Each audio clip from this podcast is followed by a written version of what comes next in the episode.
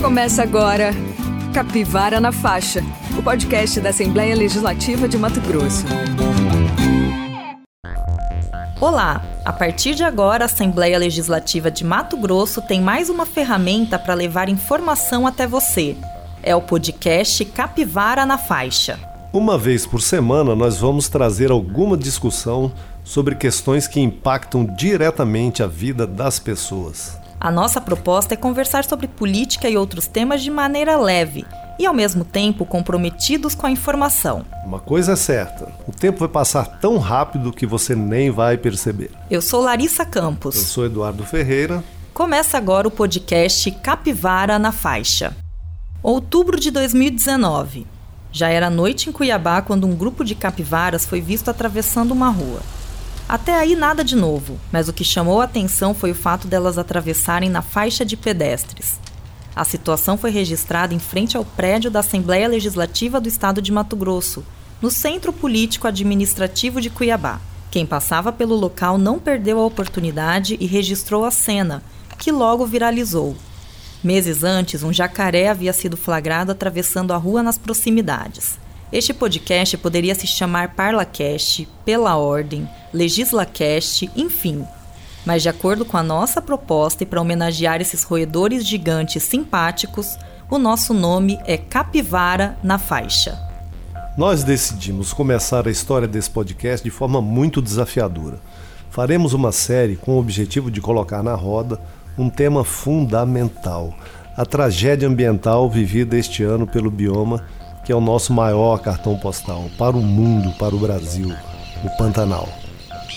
Segundo informações do Instituto Nacional de Pesquisas Espaciais, o INPE, houve um aumento de cento e noventa e cinco por cento no número de queimadas detectadas no Pantanal entre janeiro e setembro deste ano, quando comparado com o mesmo período de dois mil e dezenove. O fogo atingiu cerca de um milhão e setecentos mil hectares em dois mil e vinte, quase um terço da área do bioma em Mato Grosso. Se levarmos em conta toda a extensão do Pantanal, incluindo Mato Grosso e Mato Grosso do Sul, vinte e três por cento do bioma já foi queimado. Uma força-tarefa precisou ser montada para combater os incêndios.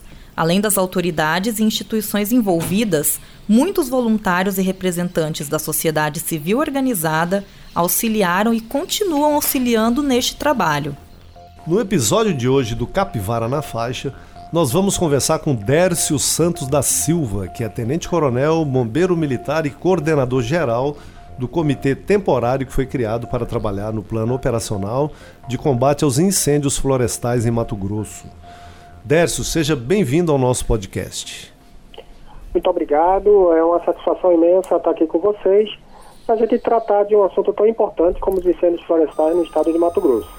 Em julho de dois mil e vinte, o governo do estado de Mato Grosso publicou o decreto quinhentos e sessenta e oito, que criou o Comitê Temporário Integrado Multiagências de Coordenação Operacional de Mato Grosso, o CIMAN. O grupo tem o objetivo de fortalecer as ações de monitorização, prevenção, preparação e resposta rápida às queimadas e incêndios florestais no estado. Dércio, quais as instituições que fazem parte desse comitê e como ele está organizado no momento? Ok. Esse comitê, é interessante a gente destacar que já faz dez anos que o Estado de Mato Grosso, todo ano, né, ele institui e constitui esse comitê justamente para otimizar recursos e deliberar ações estratégicas em conjunto, né? Nesse comitê, ele funciona como se fosse um núcleo, né, em que está lá a C E S P, a SEMA e a Casa Civil e as outras instituições convidadas. Então ali eh, foram convidadas a participar a FUNAI, a Polícia Militar por meio do Batalhão de Polícia de Proteção Ambiental.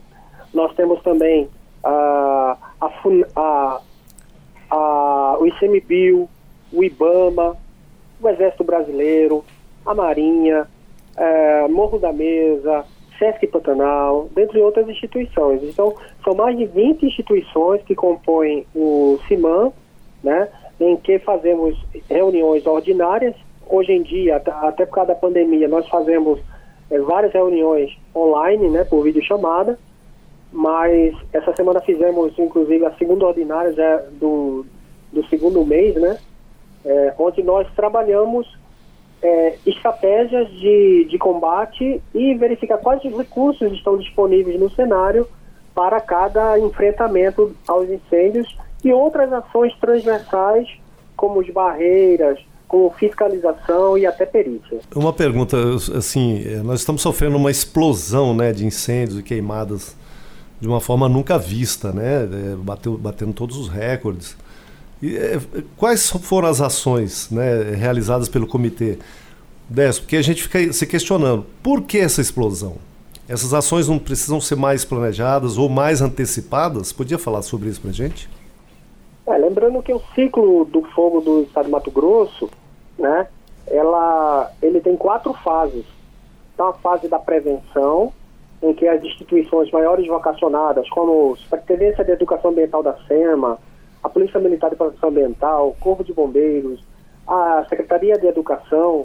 Então, várias instituições fazem muito as atividades de prevenção, né, é, com essa parte de conscientização ambiental, né, para estabelecer uma cultura de prevenção.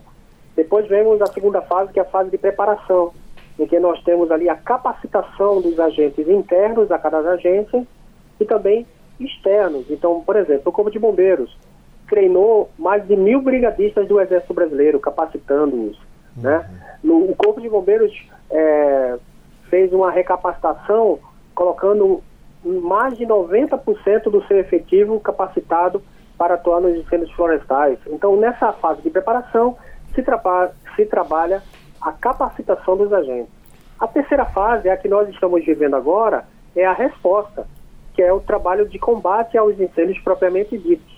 Certo. E na última fase, a quarta fase, é a fase de responsabilização, onde se destaca as perícias e as ações de, de fiscalização. É, são vários fatores. Falar que um fator só interferiu é, é muito complexo a gente citar um fator. Certo. É certo que está sendo noticiado aí, e a gente tem a plataforma, é uma plataforma aberta, né, do INPE, em que Cuiabá e as regiões estão batendo um recorde, tanto de estiagem, ou seja, mais de quatro meses sem chover, e também como temperatura. E todos esses fatores fazem parte de, de... São fatores, perdão, que fazem parte desse complexo início do fogo. Então, assim, se você tem altas temperaturas, você tem combustível, que é o material que queima, né? Falta de você umidade, tem, né? Umidade é, tudo muito umidade seco, né? Umidade baixíssima, isso, né? Deu o quê? oito por cento? Uhum. Teve locais sete por cento.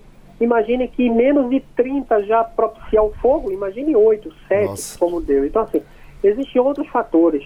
É, então, assim, a gente falar de que não deu certo é muito complicado, porque as agências, elas operam dentro da sua capacidade, né, de resposta, certo, dentro do seu planejamento orçamentário, né, é, mas a, a verdade é que as condições climatológicas foram adversas, né, e estão acima do suporte, apesar do esforço do governo de Mato Grosso de ter investido mais de vinte e dois milhões de reais nos incêndios, é, as instituições, tem mais de dois mil e quinhentos agentes de todas as secretarias atuando direto ou indiretamente, fica muito difícil conter o avanço do fogo, principalmente por causa da topografia e da vegetação do Pantanal, que são assim, são únicas, são, são específicas, diferente do cerrado, diferente da floresta, cada um tem a sua especificidade, o que dificulta e muito, considerando que o, as equipes De, de combate a incêndios, que nós chamamos de G C I F, né, que é grupo de combate a incêndio, grupamento, eles não têm sequer a oportunidade de chegar ao local, devido a ter charco, as máquinas não chegam para fazer combate direto, para fazer aceiro, e nem os combatentes têm acesso para fazer combate direto. Então, assim, as dificuldades do terreno, da topografia, né, é que são, e da vegetação é que impedem o êxito pretendido. Ou seja, Dércio, a gente percebe que tem... É, o, a questão é muito ampla, é uma série de fatores que tem colaborado para que esses focos de incêndio, na verdade, que o número desses focos, ele, eles também aumentem. E uma questão também do ponto de vista mais prático, que eu queria que você explicasse para a gente, por exemplo, no dia sete de agosto, vocês é, deflagraram a Operação Pantanal dois e foram estabelecidos alguns comandos contra incêndios na região do Pantanal. É, para facilitar, né, a gestão, a logística e o combate ao fogo. Quais foram esses comandos e quais deles que estão é, em funcionamento neste momento? No dia sete de agosto, foi deflagrada a Operação Pantanal dois. O plano operacional coordenado pelo Comitê Integrado teve como prioridade as ações na região do Parque Estadual Encontro das Águas. Ah, tá. Na Operação Pantanal, é, considerando que várias agências estavam compondo aquele, aquela força-tarefa, foi estabelecido um comandante de incidente em que ele estabelece um sistema de comando em que tratamos como comando unificado, ou seja, cada agência pertencente ao teatro de operações fazem parte um, um representante no comando unificado, justamente para discutir ações, verificar a parte legal de cada agência e verificar os meios disponíveis de combate, de aproximação, como combate aéreo, transporte de tropa aéreo, terrestre. Então, tudo isso eles colocam ali no, no debate para fazer o planejamento operacional do dia seguinte. Então, vários grupos foram feitos dentro desse contexto, né? Toda a região, conforme, conforme o sistema de monitoramento, né? Que nós tínhamos lá um técnico vinte e quatro horas por dia, fazendo levantamento, né? É, para subsidiar essas decisões. Então, cada demanda nova, cada frente de fogo, cada ameaça, é, as equipes iam sendo é, disponibilizadas para determinadas frentes de trabalho. Então, essas frentes de trabalho, elas são dinâmicas, elas são de acordo com as ameaças e com a frente de fogo. Por exemplo, que eu posso citar duas vezes que se interrompeu a, o combate ao incêndio para salvar pessoas, porque vidas para a gente está em primeiro lugar. Então, houve uma paralisação do, do, do combate para ir salvar nove pessoas da mesma família que estavam ilhados de fogo. É, estavam em círculo, eles estavam fogo de todos os lados, e se não houvesse a ação imediata de um apoio aéreo para retirar essas pessoas, certamente ou provavelmente essas pessoas iriam morrer, nove pessoas da mesma família. Ou, ou, eu posso falar também de prioritário, a vida, quando uma equipe que estava também no local de charco, né, assim, totalmente lama, com, com a mobilidade até dificultosa, dificultada, e houve uma, uma mudança de vento repentina, com rajadas de vento contrários, e essas pessoas ficaram ameaçadas, e houve também o resgate ali daquelas pessoas com a aeronave Kuga. Então, as demandas operacionais, elas são dinâmicas. Ora estava no setor norte, ali da, da Transfantaneira, ou a base sempre foi o Sesc Pantanal, a, o posto de comando, mas outras ações elas eram, deli, eram deliberadas ali em conjunto pelas agências. Ora outra base estava no, no Pichain ou no, ou no Hotel Mato Grosso, e assim a, a, na Ilha Camargo. Então e, elas vão se moldando, vão se estabelecendo, elas são móveis e vão se estabelecendo onde tem as maiores demandas e áreas a proteger. É realmente uma tragédia, né, Dércio? Inclusive temos é, notícia de que houve um óbito, né, de, de um rapaz que estava trabalhando também, não, não me lembro agora se como voluntário, mas houve um óbito, né? Ele foi atingido pelo fogo ali também. É, teve um óbito, mas é, não estava sobre... Eu, houve um óbito sim, é verdade, a tua notícia ela, ela é verdadeira, mas há de se destacar que não estava sob o comando sim, da sim. Operação Pantanal é, e nem sob o comando de forças militares ou forças de combate a incêndio. Certo. Né, foi lá na região de Cáceres, né, eles estavam defendendo o patrimônio, é verdade, né, então há, há muito disso, né, as pessoas fazerem às proteção, vezes, às vezes até despreparadas, né? Não estão preparadas às vezes para isso, né? É, o, eu sempre falo sobre isso com, quando a gente conversa, porque o ensino florestal, por mais que as pessoas tenham conhecimento, e o pantaneiro a gente vê que tem conhecimento da terra, outras regiões também, mas são vários fatores. Por exemplo, nossa equipe, como eu já citei na, nessa entrevista, ficou ameaçada por, por uma mudança de, de direção de vento repentina. Sim. E com rajadas de vento contrário. Essas rajadas lá no Pantanal chegou a trinta nós, isso equivale a mais de cinquenta quilômetros por hora. Nossa Então senhora. assim... são condições altamente adversas. É, assim, a gente, entre os objetivos do comitê está a questão da prevenção, né?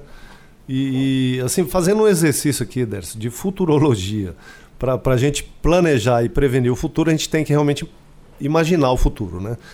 É, existem visões diferentes hoje, é, visões distintas, né? Uns, uns dizem que o aquecimento global está alterando drasticamente o comportamento do clima na, no planeta Terra. E talvez, se isso, isso sendo verdade, a gente está sendo vítima desse, desse processo. É, em se pensando no ano que vem, por exemplo, com, esse, com essa tragédia desse ano, é, é, vão, é, nós somos obrigados a pensar novas estratégias, vamos ter que ter um planejamento mais efetivo e começar as ações antes? O que, que você acha disso? Olha, é, só destacando é, essa parte do... Quando se fala no, do Comitê Prevenção, lembrando que o comitê, ele tem vida curta, né? O comitê, na verdade, é para otimizar essas ações. Na verdade, as ações, elas fazem parte de cada agência, né? Certo. Porque... O, o comitê, ele tem início, né? Ele inicia no, junto com o período proibitivo e ele se encerra trinta dias após o período proibitivo ter se concluído para fins de confecção de relatórios, estudos e levantamentos que vão subsidiar justamente todas as agências para o ano seguinte. Certo. Então, assim, nós entendemos que as agências, aí eu falo do, do nível perceptivo do comitê, né? Certo. Desse comitê temporário, que foi a tua pergunta. Em relação à a, a, a nossa percepção, isso é, é deliberado nas reuniões, né? As agências é, devem aumentar a sua capacidade operativa, né? Certo. Se antever a essas regiões sensíveis, né? Se possível, como o Corpo de Bombeiros já está negociando, já negociando não, buscando, né? Não é um negócio, mas é um negócio, né? É, não deixa de ser um negócio. Mas está buscando já estabelecer em Pocolé, com o núcleo avançado, né, um, um núcleo de bombeiros, que é a menor fração das unidades permanentes do Corpo de Bombeiros. É, então, assim, nós cremos que outra parte muito importante é a formulação de ações conjuntas e dos níveis municipal, estadual e federal, né, ou seja, ter algo já pré-estabelecido de níveis de atendimento, né, como... O, o plano operacional para a temporada do incêndio florestal do Corpo de Bombeiros, já existe isso, né? É, mas a gente quer ampliar essa, essa situação. Outra coisa que, que a gente viu é que houve a, a presença, né, de uma comissão externa do Senado Federal, teve também a comissão do, da, da Câmara Federal e também o... o aqui da Assembleia Legislativa, visitando lá o Pantanal, então certamente sairá formulações, é, leis, né, que uhum. propiciem essa capacidade operativa das agências, em destaque aí pelas mais vocacionadas, no caso do, da estrutura do Estado é o Corpo de Bombeiros, né, então nós cremos que vários ensinamentos, por mais que as instituições tenham a sua, a sua estrutura, os seus estudos, mas acreditamos agora, eu penso que essa parte de de integração, de formulações conjuntas, é que podem dar um resultado Perfeito. Para os anos seguintes. Perfeito. Dércio, é interessante a gente pensar também que essa vinda de senadores, eh, deputados, os federais, no caso, e os deputados estaduais que também tiveram ali na região, viram a situação de perto. E uma das coisas que tem sido muito falada, por exemplo, é o Estatuto do Pantanal. Então... Como você disse, no caso, o comitê, e você é responsável por ele, ele tem uma duração que é temporária, e dentro dessa duração vocês têm feito as atividades que estão previstas aí mesmo, é, como atuação direta de vocês. Mas realmente a gente tem essa esperança de que dessas reuniões, desses trabalhos todos integrados, saiam algumas atitudes que possam fazer a diferença no ponto de vista do, disso que o Ferreira falou, do futuro, da gente pensar nos próximos anos para que no ano que vem a situação não seja, por exemplo, ainda pior do que a gente observou em dois mil e vinte, né? E a gente até ousa fazer uma sugestão, por que não antecipar também as, a, a formação do comitê, né? É possível é, pensar nisso? É, é, é possível pensar... É, a, a, apesar que existem outras estruturas que substituem. Por exemplo, lá na SEMA existe um comitê é, estadual de gestão do fogo. Uhum. E eles trabalham durante todo o ano justamente é, fomentando a cultura prevencionista, atentando para planos operativos, planos de prevenção é, na, nas propriedades rurais. Então existe um trabalho. Acredito que o comitê ele dá maior visibilidade, é verdade. Certo. Mas existem essas ações, é, tanto do Comitê Estadual de Gestão do Fogo, que é vinculado à SEMA, e como todas as agências de resposta.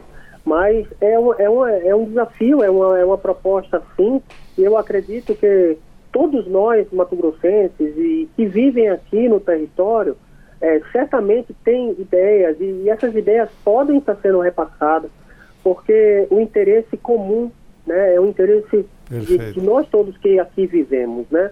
E, e esse ano realmente foi um ano adverso, está sendo adverso.